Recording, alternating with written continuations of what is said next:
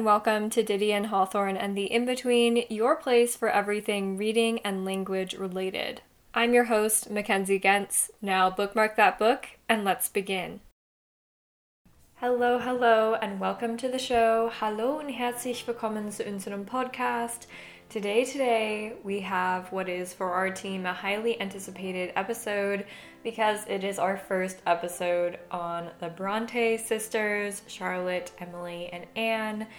And I know the question is going to be why Agnes Grey? Why not Wuthering Heights? Why not Jane Eyre? And my candid answer for you all is Agnes Grey is one of my favorite novels of all time. It has just as much snuff as the others that I mentioned, even though it's a quieter read and much less well known, and it deserves its time in the limelight too. The Bronte Myth First, we need to talk about Anne because Agnes and Anne are often seen as one and the same, though, as I'm about to lay out for you, they are not. Anne Bronte was born in 1820, quote, the sixth and last child of Patrick and Maria Branwell Bronte, unquote. I'm quoting here from the Barnes & Noble Classics timeline of Agnes Grey, page 1x. If you don't know the story of the Bronte sisters, it's vital enough to the sisters' work that I've left some links in the show notes at relevanceofliterature.com slash notes for this episode for you to familiarize yourself beyond the details that we'll overview in this episode. In short order, Maria Branwell Bronte dies in 1821 of cancer, followed by the two eldest sisters of the Bronte family in 1825 who die of the family curse. The family curse for the Brontes, as it's often called, is consumption or tuberculosis. It was quite deadly for the family at the time. The three sisters, as well as their brother Branwell, who are the remaining children, are looked after by, quote, their stern Calvinist aunt, and all four are gifted, unquote, page XIII. Their father is a curate, a pastor, but has failed dreams of his own and is often a melancholy figure in the household. The girls had a highly imaginative childhood full of storytelling and writing all three of them were said to have produced quite a quantity of these early imaginative tales in their childhood. As the story goes, it was Charlotte who, as the girls got older, discovered Emily's poems and some writings by Anne and pushed for them to get published. And they did, under the pseudonyms Currer, Ellis, and Acton Bell. The sisters continued to publish as they continued writing.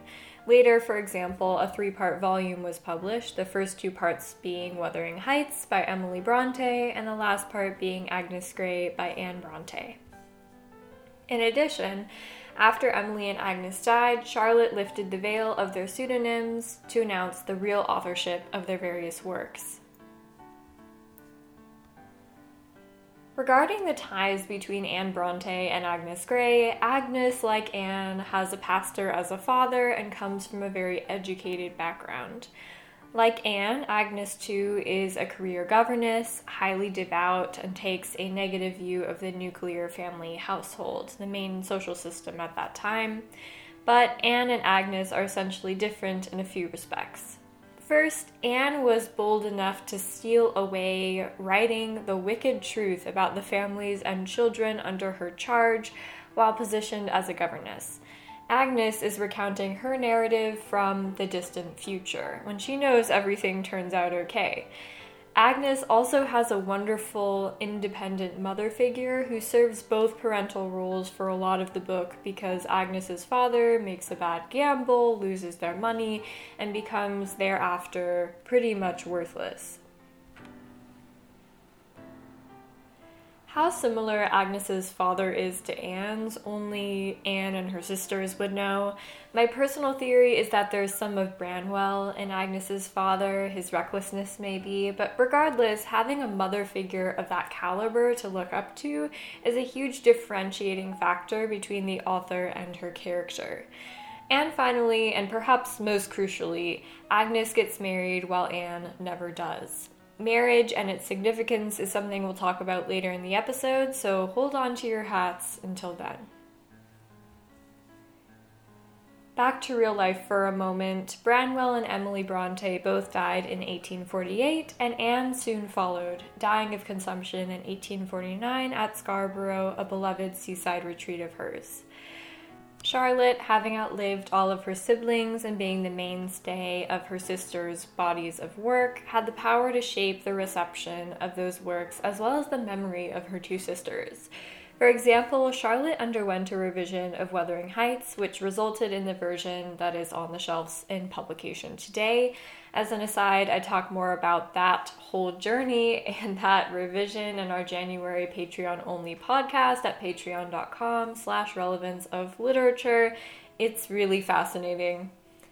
Anne Charlotte could just as easily have taken The Firebomb, that was Anne's second novel, and said, Oh no, my sister Anne, so quiet, so moral. You've got nothing to worry about. No pretense for scandal here. In other words, it is vital to understand that what we know of Anne Bronte today has been shaped, really curated by individuals like Charlotte over the course of time. Anne has been painted as a quiet, morally upright, introverted person, and I'm sure that's not far from the truth. But I also want to point out that it took someone who was exceedingly brave and extraordinary to write novels trashing her current employers and exploring themes that literature at that time, and especially women at that time, were not allowed to pursue or even think about. Because of this rationale, I understand Anne Bronte's contributions to literature to be just as substantial as her sister's contributions, as well as the contribution of her contemporaries. Theme Now let's discuss theme in Anne Bronte's novels, which centers on the whole around biblical morality and around social criticism. Anne Bronte is the author of two books. Her first novel is Agnes Grey, of course, published in 1847, and her second novel is called The Tenant of Wildfell Hall, which was published in 1848. Her latter novel is one that I've only read about, not read, so I can't speak to it specifically other than to say that it rocked the Victorian world when it came out because it deals with the story of a young wife who falls in love with another man while she is still married. Scandal. Agnes Grey deals with morality on a number of levels, however, so let's start with the macro level. Children of pastors like Agnes and like Anne in the Victorian era were meant to recognize and understand any and all biblical allusion, which was commonplace in all levels of discourse at that time. Thus, Agnes demonstrates an incredible breadth of reference and understanding when it comes to biblical allusion. For me as a reader, the practice is interesting because it's like a time capsule of the common ground that speakers used to have in discourse back then. Think of it this way the way that we talk about TikTok, from the way we reference it to the way we spend time with it, is the way that society at large used to talk about the Bible.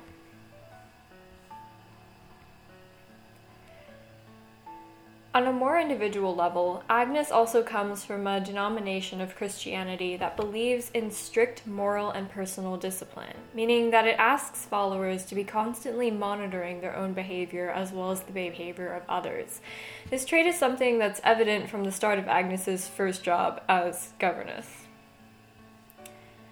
Regarding social criticism, on the other hand, Agnes Grey takes the role of the governess, introduces it in an intimate way that really wasn't explored in literature before this, and says through the governess's perspective look at what has happened to the nuclear family. Parents are loving their children to the point of their corruption.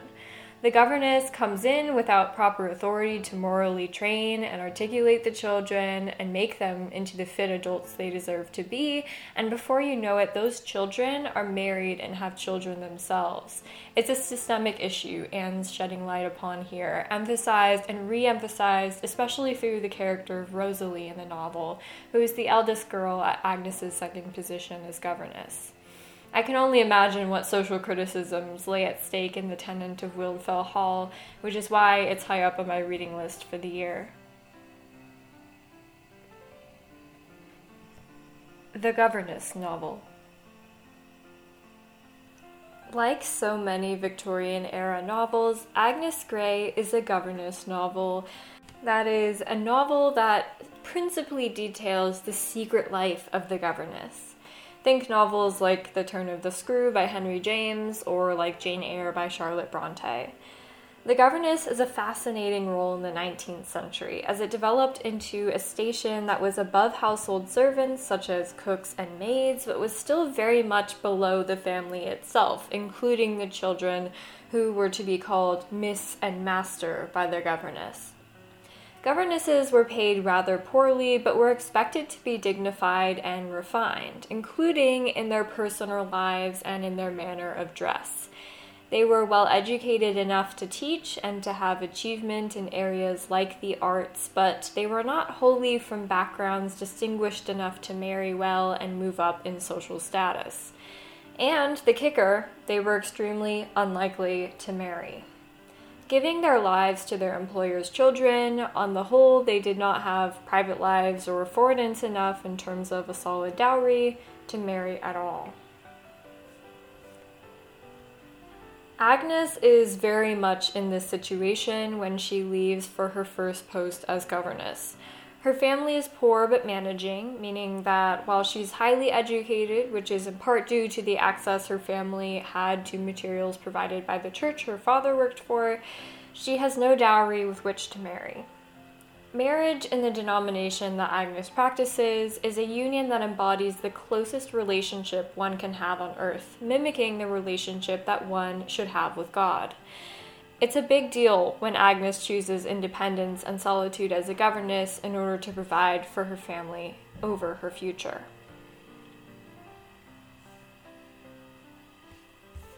Finally, let's talk about two parts of the novel by digging into the text the suspense of Agnes's courtship with Mr. Weston, and the novel's ending. Mr. Weston.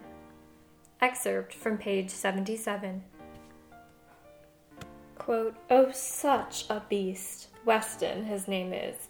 I can give you his description in three words an insensate, ugly, stupid blockhead. That's four, but no matter, enough of him now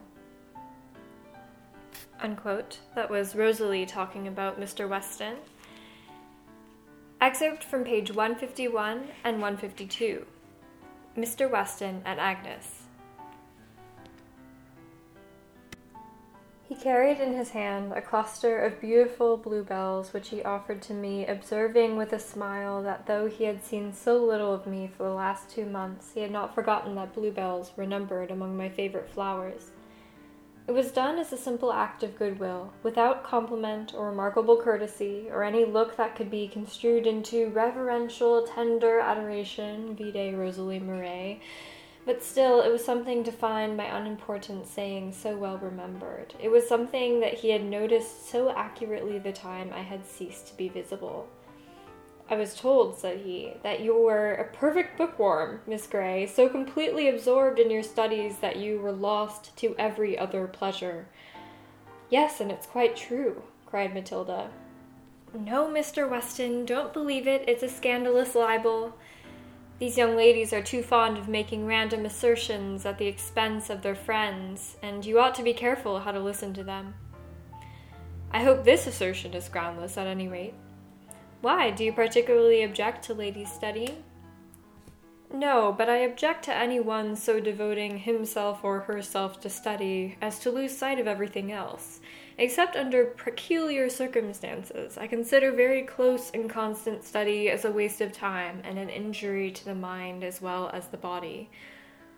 Well, I have neither the time nor the inclination for such transgressions. We parted again. Well, what is there remarkable in all this? Why have I recorded it? Because, reader, it was important enough to give me a cheerful evening, a night of pleasant dreams, and a morning of felicitous hopes. Unquote. What I find to be so well done about the courtship between Mr. Weston and Agnes Grey is how sly and subversive its development is throughout the novel. As you just heard from the excerpts, Mr. Weston is introduced to us as this plain, almost intolerable man. But as soon as Agnes sees him for herself, she realizes that, While plain looking, he has a tremendous gift in preaching, and he also has the abounding heart of a giver. His character is selfless, good, and upright, everything that Agnes seeks after in her own life and career and conscience. As mentioned in an earlier section of the episode, as a governess, Agnes does not get much alone time, and Rosalie, one of her charges, in fact goes out of her way to prevent Agnes from seeing Mr. Weston in a sick game that only a frivolous young girl such as Rosalie could enjoy. Their conversation in the second excerpt is when Agnes has finally gotten a few spare moments of respite amidst the game of business that Rosalie has laid out for her. But despite the circumstances, Agnes and Mr. Weston serve each other in fits and gasps throughout the time they are both stationed in the same general area. They run into each other on walks home after church, and they see each other at the home of Nancy, a poor woman in the area who often needs help with additional chores. And from those short glimpses with each other, they both gain lots of vital information about the other, and Agnes is consistently impressed with him. At the end of the novel, Agnes has gone home to her hometown to open a small school with her mother, meaning that she has left both her position as governess as well as any further opportunities to see Mr. Weston behind. But after a time, Agnes learns that Mr. Weston has been stationed quite close to her hometown at another parish. She's walking along the beach one day, reunites with him, introduces him to her mother, and the rest is history. It's an atypical courtship, but one that is highly emblematic of the time period and stations of the two characters involved. Overall, it serves as a beautiful foil to the modern romance novel. The ending. And now I think I have said sufficient. Page 193. Can you imagine a quieter, more beautiful ending to such a distinctive novel?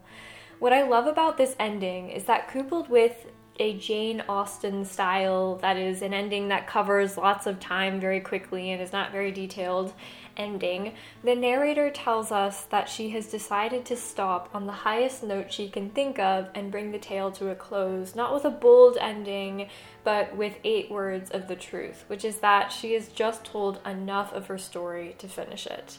True to form, even the narration itself practices moderation and contentment.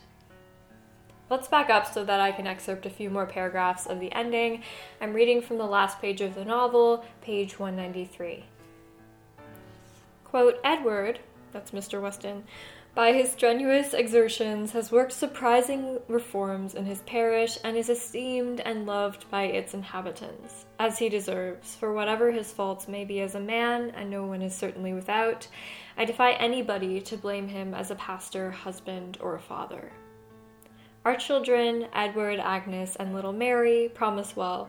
Their education, for the time being, is chiefly committed to me, and they shall want no good thing that a mother's care can give.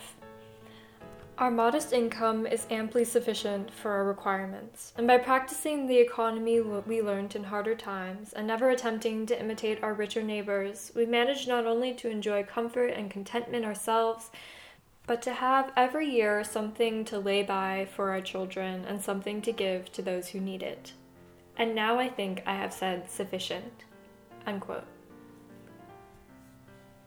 To give you an idea of how much information is in these last few paragraphs right at the end, the page before, page 192, is when Mr. Weston finally proposes to Agnes after a long and somewhat tedious courtship of him walking miles a day in all kinds of weather to see her. One of my favorite things about this book is that it ends pleasantly and honestly. It's a book that signals you to drop your shoulders and just smile at the end. I'm going to say it Wuthering Heights doesn't have that. So I sincerely hope, dear bibliophile, that I have convinced you of Anne Bronte and of Agnes Grey. Thank you so much for your time and for your attention. I will see you next week.